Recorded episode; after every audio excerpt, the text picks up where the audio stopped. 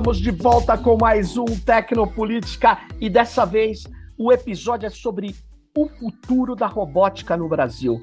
Os robôs têm futuro no Brasil? O Brasil consegue desenvolver robôs? E para falar sobre isso, estou aqui com Alexandre da Silva Simões, que eu conheci quando coordenava a área de robótica na Campus Party Brasil, de 2007 a 2010.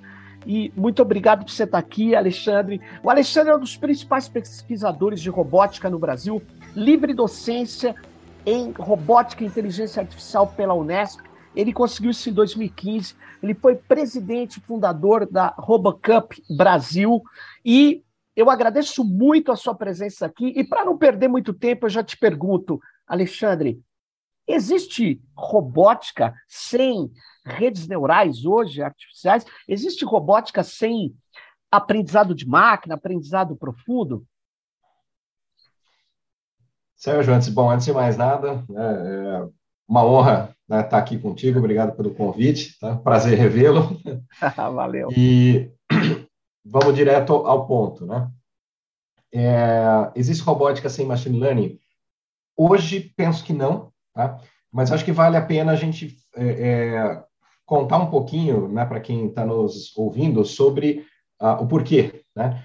Uhum. Então, assim, uh, para eu contextualizar, é, a robótica, é, ela não surge já com esse paradigma que a gente hoje pode associar às redes neurais ou ao aprendizado.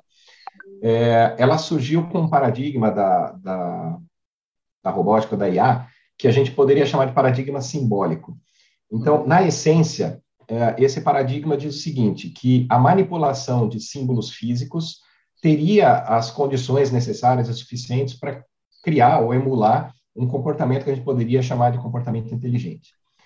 É, então, a, a, robótica ela surge naquilo que a gente chama de mundo dos blocos. Né? A gente pegava lá um, um robô, colocava numa sala e uh, a programação que se tinha à época era do tipo, olha, é, existe uma, um bloquinho a dois metros à sua esquerda, existe uma parede né, a três metros à direita. E, uh, então, eram declarações, né, como a gente diria, de conhecimento, né, e, e, declarações de manipulação dessas informações. Então, olha, se você uh, uh, bater numa parede, você vai dar marcha ré. Se você atravessar uma porta, você chega em outra sala. Então, com, essas, com esse conhecimento e com essas regras, eu ficava fazendo o quê? Manipulando esses, essas informações e tirando conclusões sobre aquilo que eu poderia fazer. Então, a robótica começa com essa abordagem. Né? E, e essa abordagem literalmente bate na parede no final da década de 70, início de 80, por quê? Ah, o volume de dados que se acumula com esse paradigma é grande demais. Né? Então, eu começo a, a, ter necessidade de grandes volumes de unidades de armazenamento, né? HD, sei lá, memória, né?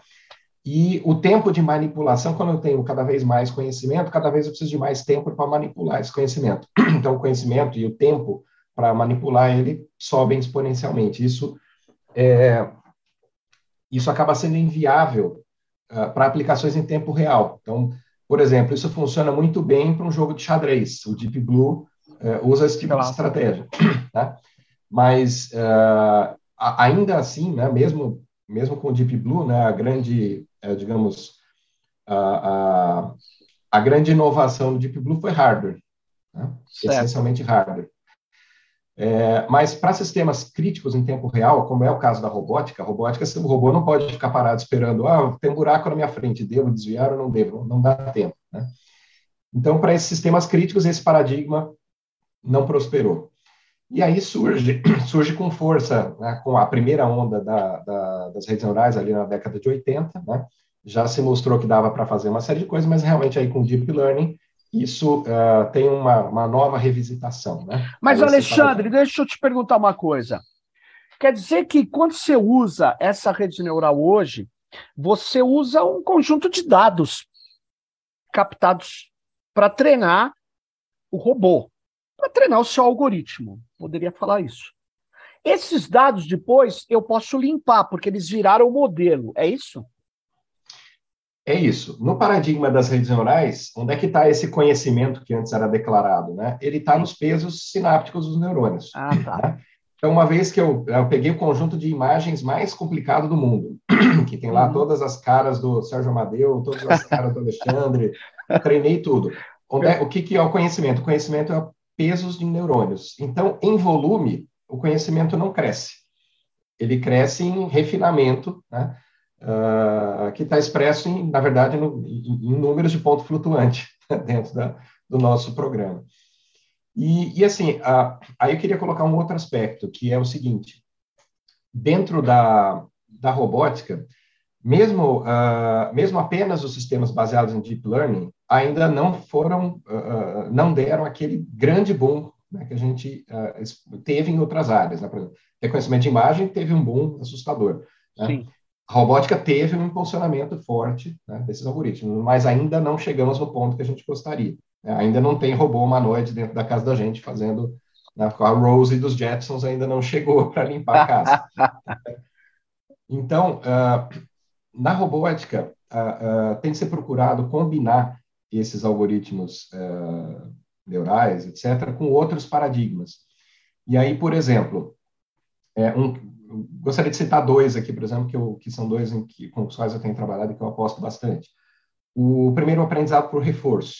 Né? Então, vamos lá, a, a, essência do aprendizado por reforço. Né? A criança vai lá, coloca a mão no fogo, aquilo dói, ela não faz mais aquilo. Então, reforço negativo. É, você está sentado no sofá assistindo futebol, seu irmãozinho menor traz cerveja para você, você dá um chocolate para ele para que ele faça mais disso. Então, reforço positivo. Então, através de reforços positivos ou negativos do ambiente, é possível a gente ter um comportamento também inteligente, ou aquilo que a gente chama de comportamento inteligente. Uh, então, uh, a, na robótica, a robótica é essencialmente física, né? Uh, existe um ambiente que é capaz de me dar esse tipo de reforço. Então, vamos pensar num robô bípede, por exemplo. É, o robô bípede, se ele fez uma coisa, ele inventou lá um, uma, forma de se mover e caiu no chão, é óbvio, é muito óbvio que você fala assim, não faça mais isso, isso foi ruim. Né? Você tem como Sim. medir a, a, qualidade daquele movimento. E se ele ficou, na primeira vez, dois segundos de pé, na, na segunda, quatro, na outra, um minuto de pé, é muito fácil de você quantificar, olha, isso está melhorando. Uh, então, a associação é, desse paradigma, né, que é o aprendizado por reforço, com uh, paradigmas neurais. Então, por exemplo, um, uma, uma, abordagem que a gente tem investigado muito recentemente é o Deep Reinforcement Learning, né? associação do Deep Learning com reforço. É, é uma abordagem que para robótica tem se mostrado bastante positiva. Então, aí a gente tem aspectos que envolvem, é, por exemplo, nos robôs é, bípedes, né? questões todas relacionadas a equilíbrio, mas também a informação multimodal. Tá? Então, é, informação do que, que a câmera do robô está vendo, do que, que o giroscópio está vendo, do que, que o acelerômetro está vendo, né? Uhum. porque pequenas variações, por exemplo, de movimento aparecem em vários desses sensores né, de alguma forma. Ah, então, a combinação disso tudo nesse pacote tem se mostrado interessante, né? tem dado uns resultados que a gente não, não tinha com outras abordagens. Outro, outro paradigma que eu, que eu acho assim, bastante promissor são sistemas cognitivos.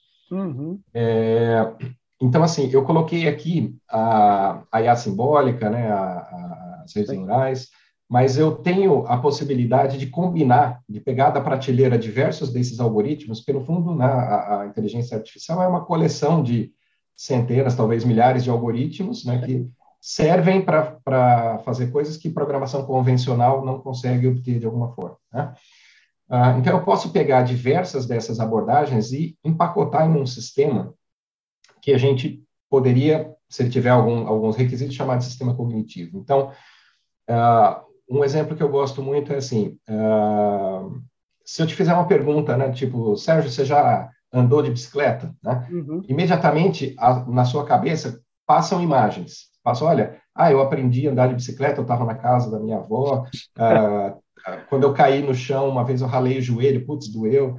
Sim. Você, você traz consigo, não, você, uh, você traz uma série de, de bagagens, né?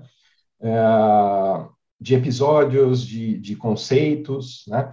Uh, de procedimentos. Se eu, se eu te perguntar como faz para andar de bicicleta, talvez você nem consiga me explicar, né? Mas você sabe mexer as pernas de uma forma que você claro. não cai da bicicleta, né? Então, existe também uma, a questão procedimental, de aprender um procedimento que não necessariamente é explicado. Então, uh, é possível, hoje, tem se investigado bastante, como empacotar todo esse conhecimento nesse sistema cognitivo. Então, um sistema cognitivo é dotado de memórias de diferentes naturezas, né? por exemplo, memória semântica, que é aquela responsável por organizar conhecimento que a gente juntou ao longo do tempo. Uhum. Então, por exemplo, é, a primeira, se eu, se eu já conhecia, assim, minha casa tinha um gato, né? uhum. né? e, e depois eu fui no zoológico e vi um, uh, sei lá, um, um felino, um leopardo, qualquer coisa do tipo, pode ser que num primeiro momento eu tivesse associado e falado, isso é um gatão, né? E depois, a hora que eu descobri que um, que um desses caras come uh, no potinho em casa e outro me come, talvez eu tenha decidido separar esse conhecimento em dois elementos diferentes. Então, essa memória é, é, que guarda conhecimentos, ela é dinâmica, ela vai dividindo, ela vai organizando o conhecimento do meu sistema à medida que ele vai evoluindo. Mas o sistema não tem né, só essa memória semântica, ele tem memória que guarda episódios da minha vida, por exemplo, às vezes que eu caí de bicicleta. Né? É, esses episódios têm importâncias diferentes. Né? Certamente o seu primeiro beijo não tem a mesma importância na sua memória que uh, o jornal que você leu anteontem para ver o resultado do jogo de futebol. Né? Então, existe uma componente emocional que também está embutida na, nas minhas memórias. Uh, existe a memória sensorial. Quando eu falei da queda de bicicleta, você ralou o joelho, provavelmente aquilo tem até doído em você. Exatamente, você tem, você tem uma memória sensorial. Então, uh, eu, uh, hoje se investiga muito como empacotar isso em sistemas né, que tem memória, curiosidade, capacidade de tomada de decisão, raciocínio simbólico, uh, como aquele. Né, eu, eu, posso deixar um raciocínio simbólico rodando né, em paralelo, sem, sem ser essa minha principal atividade, mas é, eventualmente durante a noite, por exemplo, no mesmo né, no sistema computacional, né, poderia traduzir assim, no, momento em que o sistema não está é, em pleno uso, em que eu tenho recurso computacional disponível, eu posso ir processando certas coisas, né? É, e aí também embutidos os reconhecimentos de padrões, etc. Então, assim, esses sistemas cognitivos é, são algo que é, parece muito promissor, nos parece muito promissor, né? Mas tão promissor, Sim. tão promissor, Sérgio, só para complementar aqui, Sim. por exemplo, uh, nós fundamos na, na Unicamp, no, no ano passado, um hub de arquiteturas cognitivas. É um, é um, prédio essencialmente é, é, dedicado ao estudo desse tipo de paradigma, tamanha importância que a gente está dando para esse tipo de sistema. É, e a minha pergunta era, era, era isso. É, o problema é, que eu aqui estou é, percebendo é como você aciona o paradigma que tem que entrar, ou o algoritmo que tem que entrar em operação naquele momento. Esse, então, esse, é, esse gerenciamento não seria inteligência? A própria inteligência não seria esse gerenciamento do que, que é o, quando você tem a parte sensorial, quando você tem a parte cognitiva, simbólica, não é isso? Alguns autores definem assim, definem exatamente o aprendizado nesse sistema como a capacidade de, de gerir tudo isso, a emergência, né, como se chama, a emergência de comportamentos a partir disso tudo é, então, assim, eles, uh, todos os sistemas podem, podem e devem, nesse, uh, na maioria das abordagens, estar tá rodando em paralelo. Né? Então, em algum momento, um deles grita mais, o outro grita menos, e aí eu tenho sistemas que tem que ponderar isso tudo e falar, bom, tá bom, é, eu gritei aqui que tem um felino na minha frente, é melhor eu, eu ter mais curiosidade, porque eu nunca vi esse bicho, ou é melhor eu sair correndo, porque eu acho que ele pode me comer. Então, eu tenho que, com base nisso tudo, tomar a decisão né, do que fazer. E essa ponderação faz parte do algoritmo de inteligência também. Interessante. E, bom, deixa eu é, é, entrar no ponto aqui. Nós, aqui no Brasil, temos, você está até nos dando uma notícia aqui, para quem não é da área, que você tem, é, participa de um esforço, né, do que você chamou de trabalho na robótica a partir de arquiteturas cognitivas, né? Como que é a robótica no Brasil? Ela é importante? Ela tem muitos centros de pesquisa? É, o que está acontecendo no Brasil com a robótica, Alexandre? Olha, eu classifico da seguinte forma: é, há centros de pesquisa de excelência no Brasil, de, de, de padrão mundial. uh, pesquisadores assim de altíssimo uh, gabarito, com passagens por, né, pelas mais renomadas aí, universidades do exterior, etc. Uh, mas isso contrasta muito com o nosso país em, várias, em vários quesitos. Né? o primeiro deles é qual é a produção de robôs pelas indústrias nacionais? É baixíssima. O Brasil é um importador de robô. Né? então, isso contrasta bastante. Né? Entendi. É, a gente tem produção de conhecimento, mas essa produção de conhecimento não chegou à, à, à produção de, de, itens de consumo, né, nem mesmo de itens que, que possam diretamente melhorar a qualidade de vida das pessoas. É, então, isso eu acho, uh, eu acho uma grande, é uma, uma grande oportunidade perdida, porque essa onda, ela está vindo, né?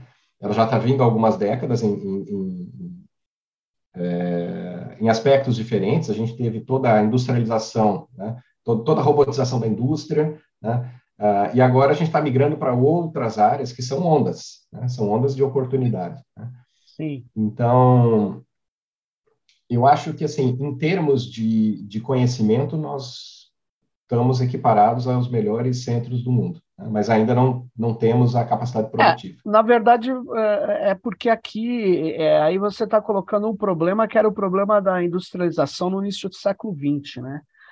É, as empresas, na verdade, o, o, aquele que tinha acúmulo de capital não apostava na indústria no Brasil, apostou no campo, nos bancos, e quem teve que industrializar é o Estado tem espaço para uso de robótica no setor público, e aí esse desenvolvimento ser feito pelo próprio setor público, ou isso, esse um arranjo público, universidade, setor, é, é meio inviável?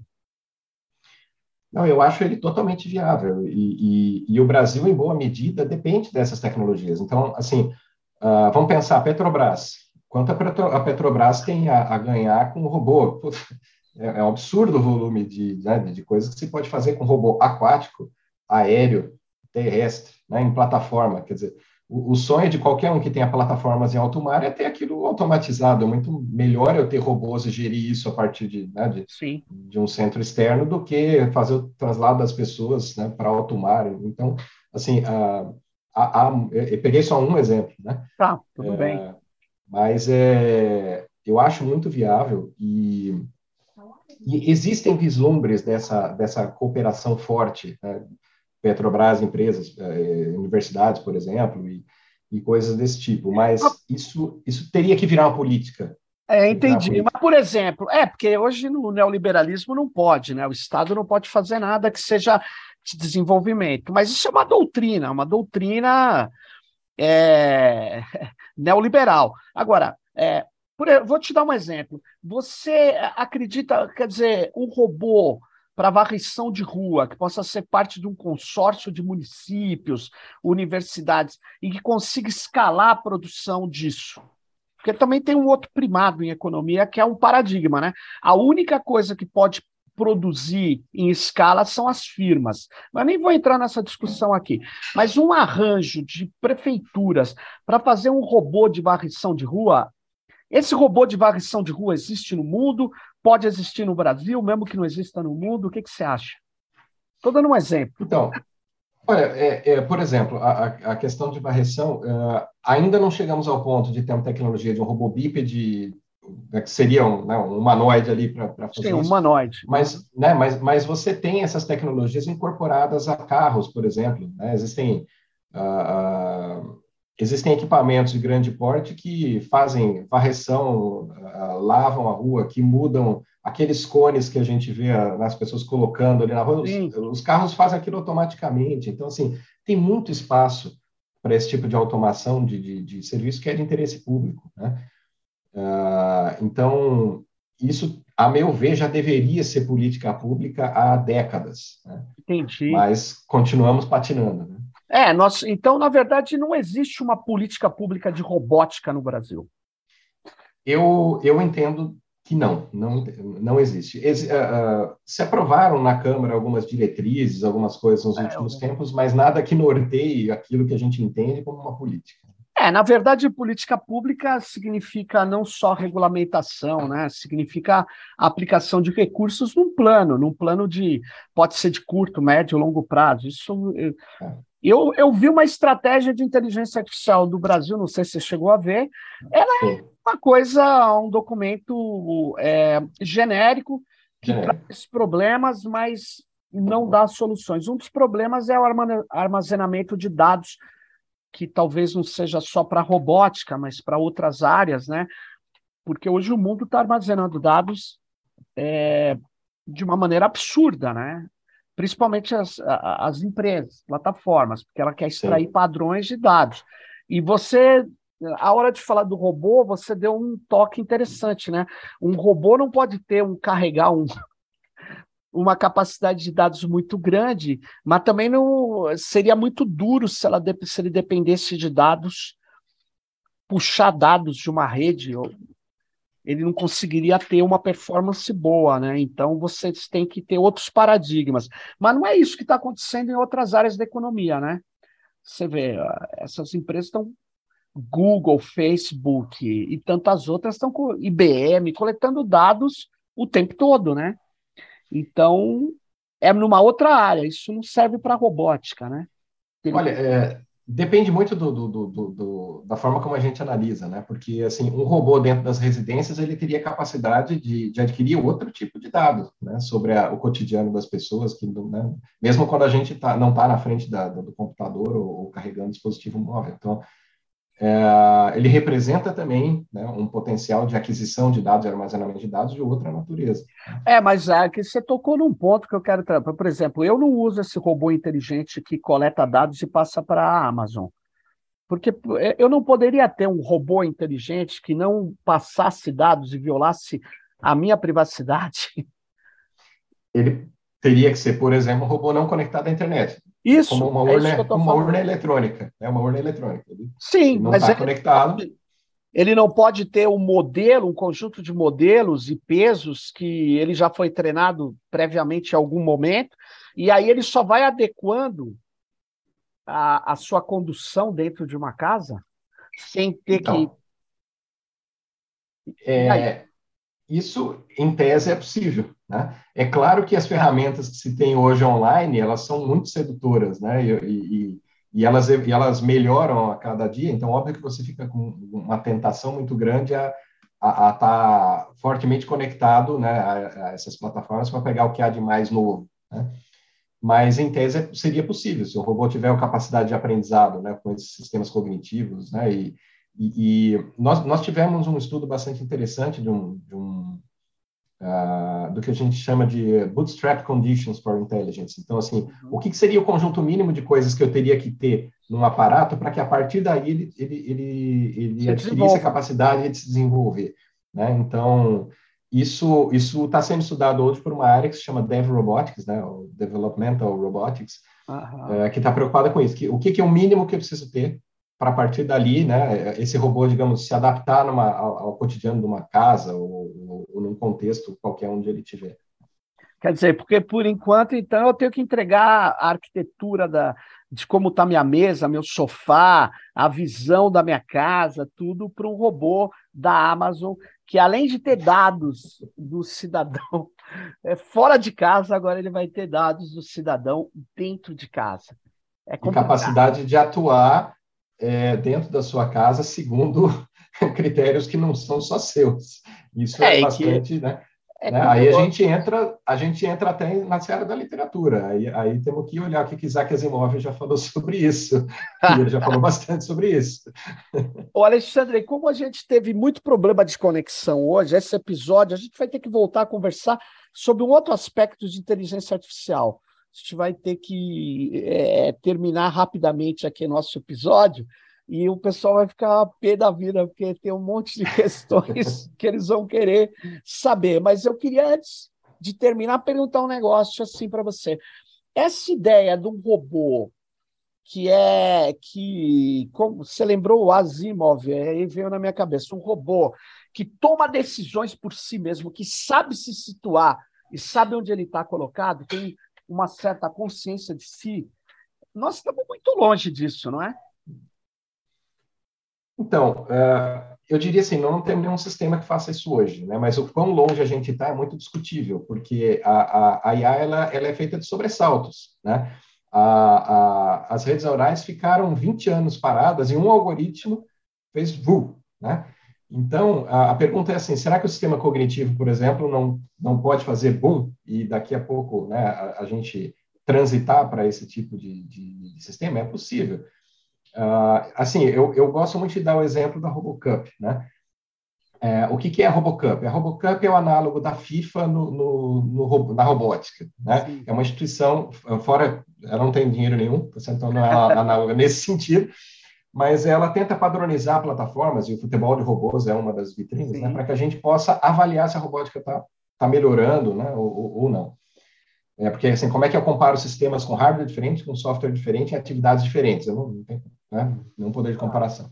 Então, assim, ela nasceu, por exemplo, com um propósito que era, até 2050, é, ter uma seleção de futebol de robôs humanoides que ganhasse a seleção humana campeã do mundo da, da FIFA.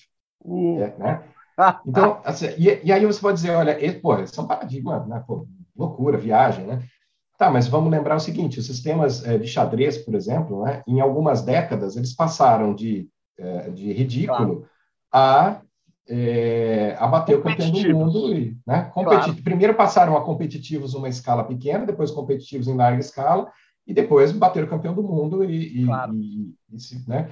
E se você pegar os jogos de futebol de robô desde que a RoboCup foi criada, você nota a mesma evolução. Primeiro você tinha os robôs que não conseguiam nem saber para que lado era, era, o gol. Depois você já tinha robôs que mecanicamente conseguiam se orientar muito bem, com rodas. Depois você já tem, né, a RoboCup ela faz todo ano, depois da, da, da RoboCup, a última atividade dela é um jogo de futebol de robôs humanos versus é, robôs, né? E e a gente trouxe esse, a RoboCup Mundial, a gente trouxe para o Brasil pela primeira vez em 2014, associado a um evento oficial da Copa do Mundo, né? Um evento é, com, com, parceria da, do governo da Paraíba, na época, e do Ministério do Esporte. E foi a primeira, a primeira vez na história da RoboCup em que já tivemos um empate entre Olha. os humanos e os robôs, foi no Brasil. É, ok, não eram, assim, os humanos que jogavam futebol lá eram os, os, trustees da RoboCup, então assim, É, mas eles não perderam 7 a 1 eles não perderam 7 a 1 Então, assim, não eram os melhores humanos do mundo na tarefa de futebol, mas foi a primeira vez que teve empate, esse vídeo está disponível aí na internet. Então, assim, é, tivemos um empate com, com engenheiros jogando futebol. Daqui a pouco nós vamos ter os primeiros profissionais jogando com robôs. E, da, e, então, assim, o paradigma ele vai evoluindo. Né? A, a, o, o, o, Alan Turing, já nas suas primeiras é, é, é, é, é elucubrações né, sobre o futuro da, da, daquela inteligência, já vislumbrava exatamente isso. Né? A, as máquinas nunca poderão fazer X. E, e X vai adquirindo paradigmas, é, olhares diferentes ao longo do tempo, e a máquina vai superando. As máquinas nunca poderiam voar, voaram. As máquinas nunca poderiam bater um humano em alguma atividade humana, bateram. Então, essa, é, é, é, é, as implicações disso são assustam, então a gente fica muito relutante, Não. né, num primeiro momento, mas eu, eu, eu defendo que isso vai acontecer em algum momento. Muito legal.